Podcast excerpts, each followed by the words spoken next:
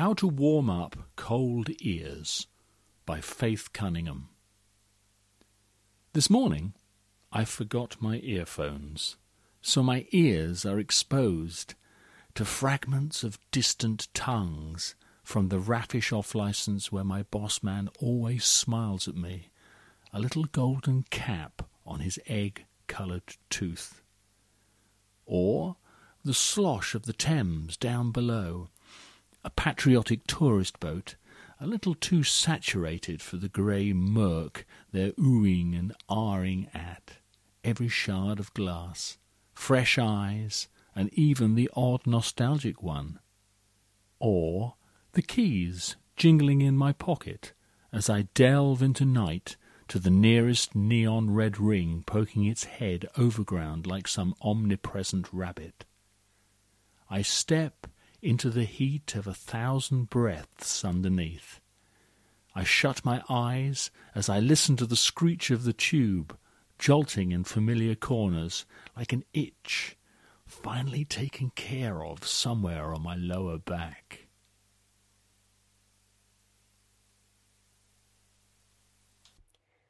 City of Forking Paths by Jillian S. Cadell. There is a version of myself that falls in love somewhere between Milton Keynes and Euston Station. I am returning to my home in London from a weekend in the countryside alone. I am 22, a freshly minted university graduate, a foreigner. I am sharing a bedroom in a basement flat in King's Cross that periodically rumbles as trains from the Piccadilly line barrel underneath. A few months before, four young men have blown themselves up on the underground in a bus, and the rumbles cease for a while. We remain on edge, but we also grow jaded and nonchalant, which is the attitude I decide to take when our train stops dead on the tracks.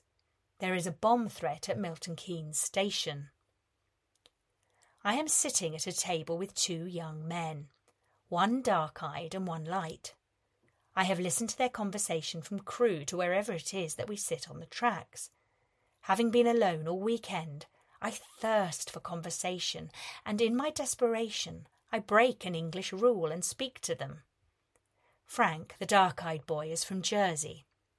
Ben, the light eyed boy, is from I don't remember where, but he wears a Yankees baseball cap that allows me to begin a conversation that flows through the delay, past Milton Keynes, and all the way to Euston, two hours or more.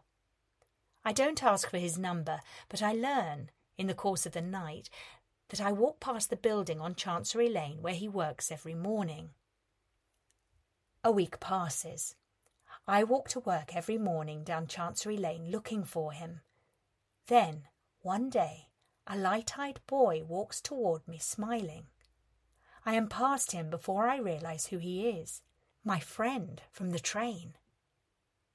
There is a version of myself who turns around, smiles back, removes the headphones from her ears, begins again. But I do not stop, and the next morning I take a different route. In the great belly of the city, there are so many versions of myself, so many Borgesian paths forking, Sometimes I glimpse them. The version who smiled back at the light eyed boy. The version who got off the tube with the boy she ran into from home. The boy she'd seen a million times at school, yet whose name she never knew. She didn't let him escape at Piccadilly Circus. She recognised the impossible odds that brought them together and knew not to ignore them. Then there's the version who found a way to stay in London after her visa was done, who loved herself enough to start a life there, to never leave. Sometimes in the city, I catch these other selves out of the corner of my eye, watching me. Watching my children running through the fountain in Russell Square on the hottest day of summer watching my husband join them on the tall slide in Coram's fields, watching me fall in love over and over and over and over. Why I Adore London by Arhaan Khan. Why do I adore London, I hear you ask? Well, because why not? There is a library of reasons, but that is quite the task. There! Over there! Verdant royal parks, uncountable landmarks. Lockdown came, trapping us in a vast, never ending, hollow bubble of despair. Optimism converted into gloom. Enough is enough. This is a utopia of madness, not a place full of tranquillity and happiness. When all hope was lost, the key to freedom was found. A sense of anticipation. Hope was restored. At least we thought. The six o'clock briefings, filled with restrictions, bound to be suffocated by protesters, London was playing Russian roulette. Just like everything in life, it must come to an end. Something is wrong. Disgusting, wretched beast still lingers. Lockdown is in the shadows. London will never surrender.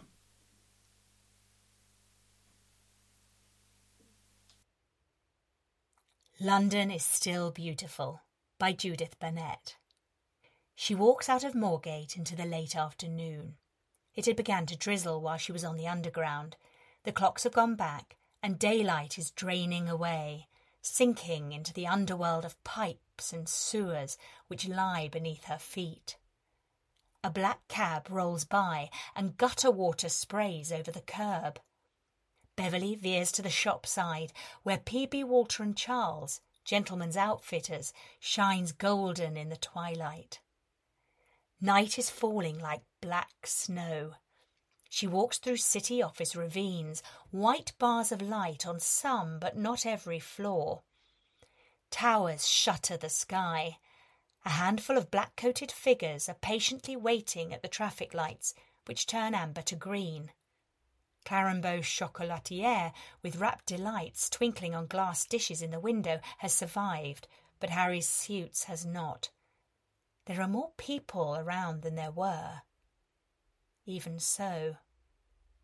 The dense mass of the Bank of England looms, the edges smudged by silver needle drizzle. The Duke of Wellington, made of melted cannons from the Battle of Waterloo, watches Beverly dodge bikers and passers by. She tacks this way and that, a yacht sailing around distant buoys. She rounds Holborn and strikes out for the bright lights and gathering crowds of Charing Cross Road. Beverly knows that Mercedes will be enjoyably late. She will arrive all apologies and smiles, wearing the tooled leather and swirly joy of her red Brazilian cowgirl boots. Beverly waits by the theatre, one of their meeting spots, her phone flashes blue, and La Marseillaise rings out. They found a treatment for COVID 19. Beverly pauses, frowns, scrolls. Is it true? Will it work? One day she will rummage for antivirals in the muddle of her kitchen drawer as ordinary as string. A half empty bus shushes by. It will still rain, and she will still wait for Mercedes, who appears tall and bright coming out of Leicester Square.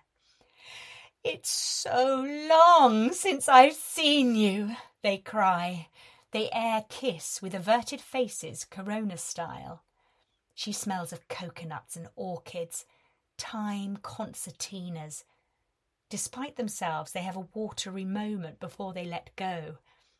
Anyway, Mercedes of course knows a place, and Beverly falls in behind her, a small wooden boat in the wake of a cruise ship sailing to the red and black world of Cafe Bonito in Soho.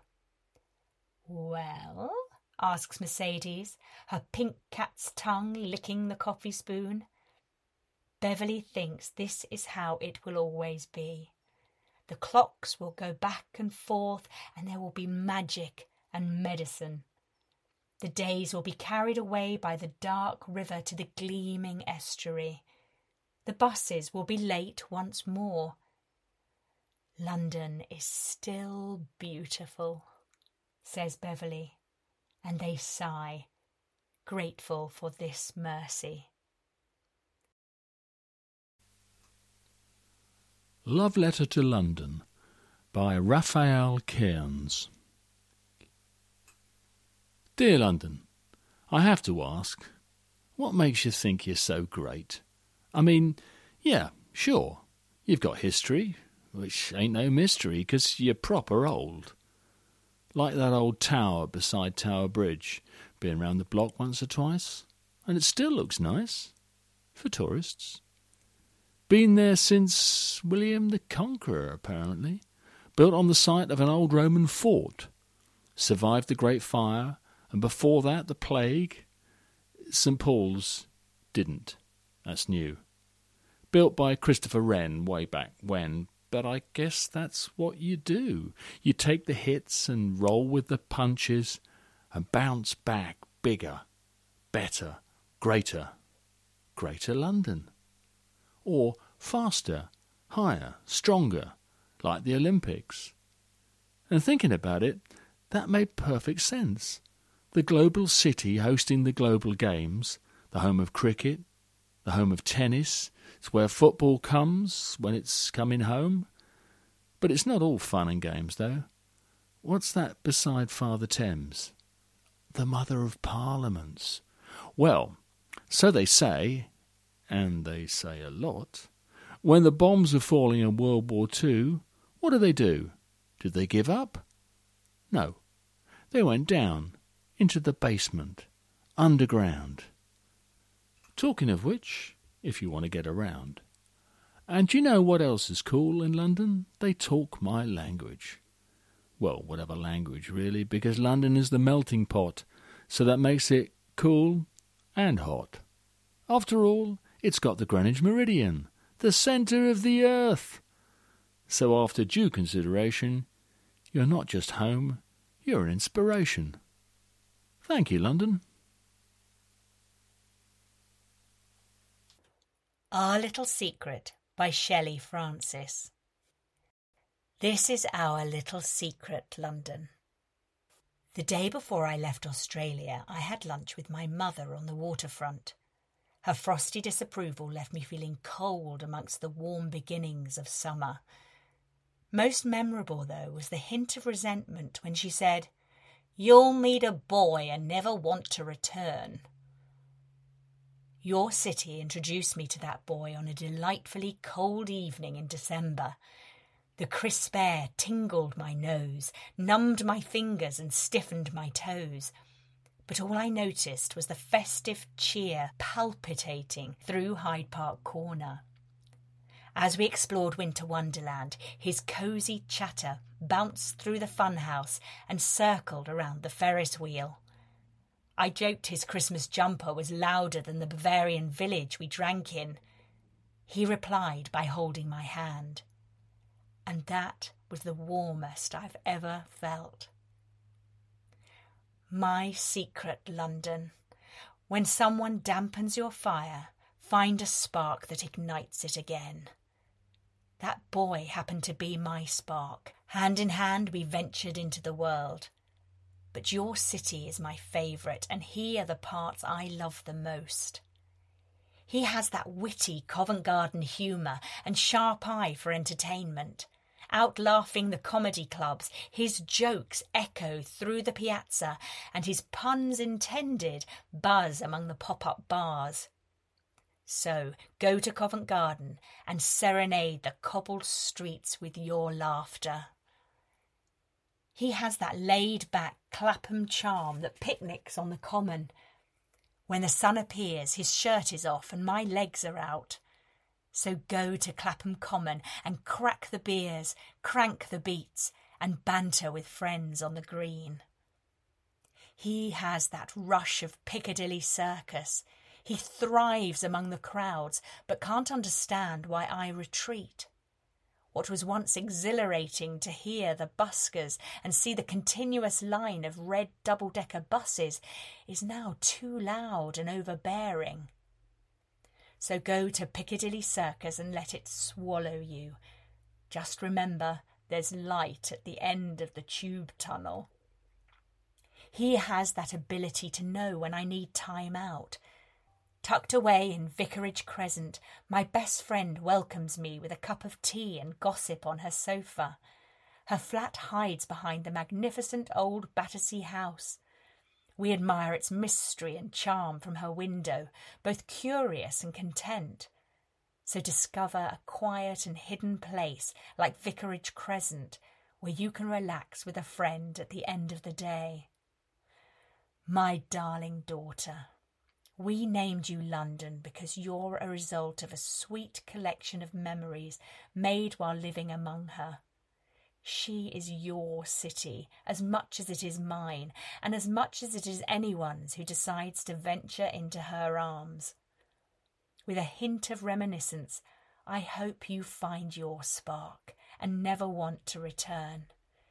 Keep your fire ablaze, and you will live a life of adventure and fulfilment one you can lovingly pass on to your daughter. Love, Mama.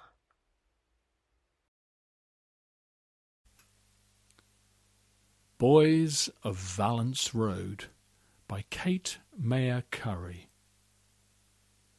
On the bus to Hackney back from Bow, I spot the road name, one I know. Fortress Valence Road, they called it then. Steel braced by time, just like a dealer's den.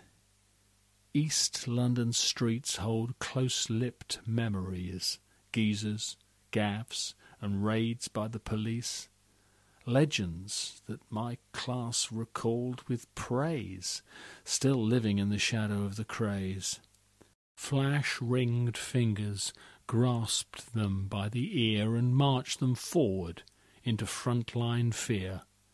Foot soldiers in the no-man's land of crime, with turf wars fought one postcode at a time.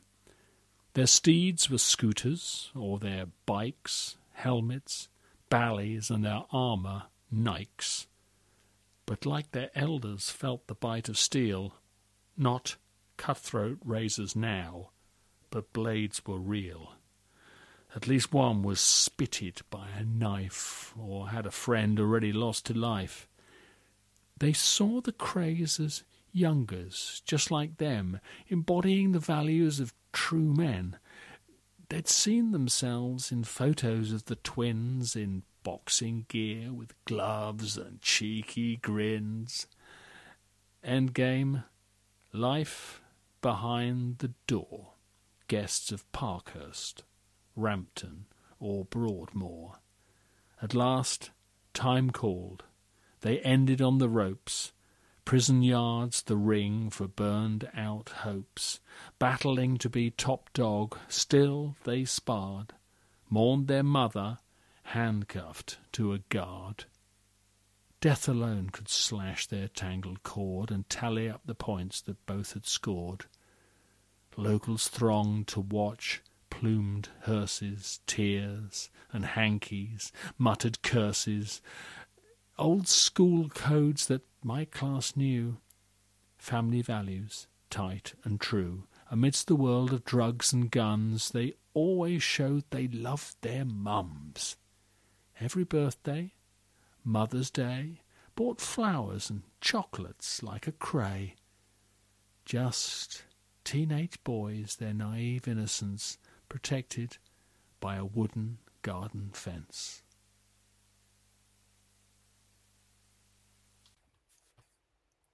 Pockets of London by Jack Exton. My favourite bits of London.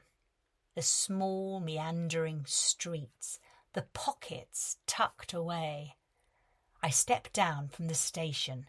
Glass walls towered high, one foot ahead of the other.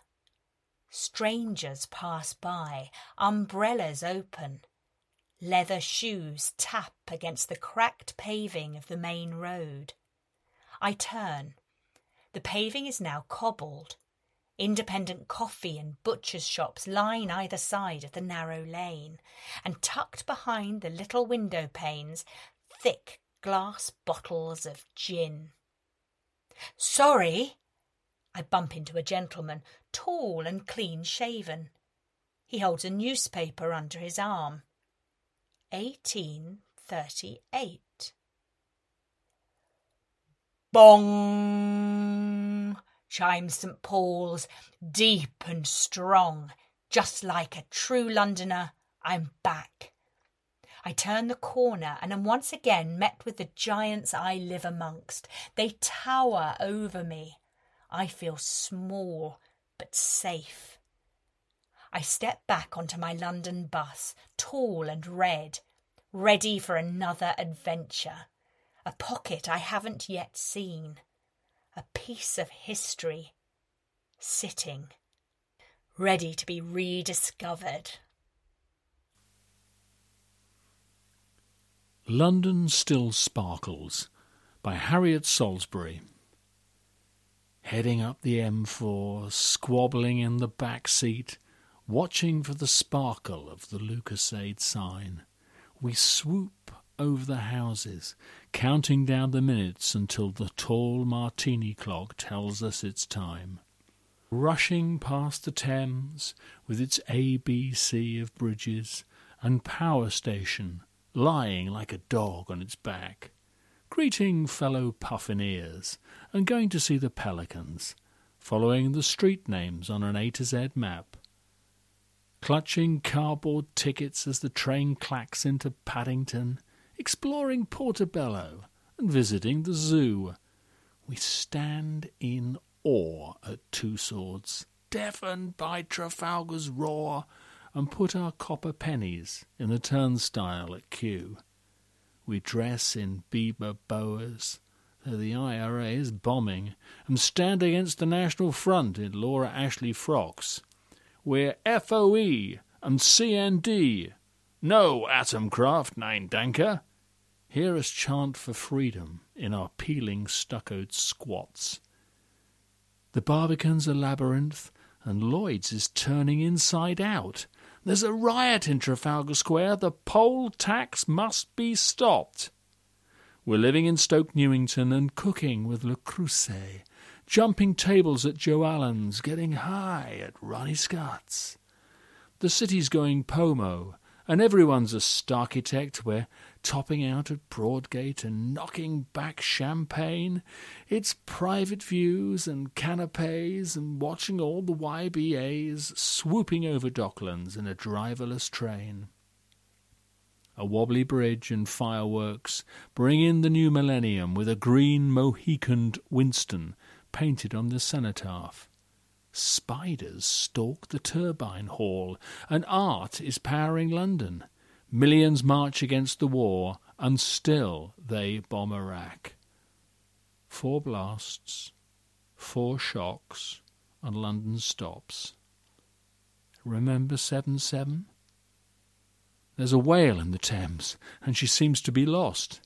Somewhere in the east a stadium is rising, while crowds attend the passing of the last Routemaster bus. Shops shutter in the afternoon as hashtag riot is trending. Tents and speakers occupy the space around St. Paul's. Isle of Wonder? Blood swept lands or fatbergs in a sewer? A tower clad in lies ignites we stand and watch appalled. Yet I love you still, my London. I love for your people, your crowded, mobbed protesters, your refusal to conform, while we stand against the profiteers, linking arms to stand together. This city is my safe space, my workplace, hearth and home.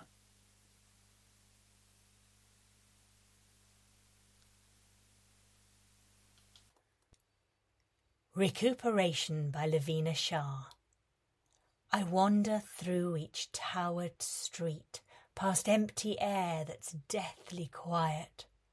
No rumbling commotion beneath my feet, streets soulless without a riot. Museums without an exhibition to show, shards of glass freeze all the banks. Tourists with a longing that grows, they glance away and turn their backs. Now we look up at the tinkering lights, amended with power, they leave us in awe. There are a hundred faces enjoying these nights like we almost forgot the smell of the outdoor. Together at last, elation in the air. Smiles are hidden, but I know they are there. The Lost City by T. C. W. Davies. Barry Gastrell didn't like people. Unfortunately, he also lived in London, which put Barry in something of a bind. In London, there were people everywhere, but then, in 2010, Barry came up with a very simple solution. He stopped going out. This wasn't as much of a privation for Barry as it might have been for most people. He was retired, had a reasonably sized garden and no family or friends. And when coronavirus hit a decade later, Barry found himself watching on with glee as everybody else's lives were reduced to something resembling his own. In fact, Barry's life improved. The delivery men stopped banging on his door with parcels for other people. The neighbours' interminable building works finally ground to a halt, and when Francesca, one of the glossy haired middle class types who had colonized his humble childhood street, plucked up the courage to ask if Barry needed help with anything, he replied that he didn't, as she was undoubtedly riddled with disease. Then, after weeks of watching deserted city centres on the news, Barry decided to do something he hadn't done in a long time. He decided to go for a walk. Leaving his house, Barry did feel a little apprehensive, but then he saw the line of shuttered up shops on the high street, the glorious pedestrian free pavements. It was a perfect golden evening, more like summer than spring, and seized by a sudden nostalgia, Barry set off up Crooms Hill.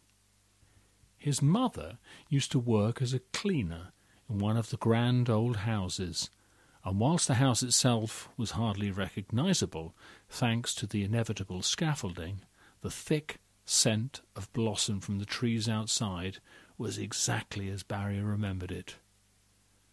Out of breath, Barry reached the top of the hill, and Blackheath appeared in front of him, scorched brown by the unseasonal sun. A handful of people criss-crossed it on foot, but there were no cars. Barry traversed the brow to Point Hill and slipped behind the line of oaks that concealed a secret corner of heath. Then, beyond that, Barry found what he'd been looking for. All of London laid out at his feet. Barry stood there for a long time. Everywhere he looked, there were new buildings, thickening along the river from the O2 in the east to Battersea Power Station in the west. There were towers all over central London that he'd never even seen before. And the offices on Canary Wharf seemed to have multiplied tenfold. Yet it was entirely silent, as if the entire city had risen up and then been abandoned just in time for him to return. Barry breathed in deeply. Then he did something else he hadn't done in a long time. He smiled. Barry had almost made it home without seeing a soul, when Francesca appeared on her doorstep. Hello, she said, staring at Barry with a mixture of apprehension and astonishment. Evening, replied Barry cheerily, before he could stop himself.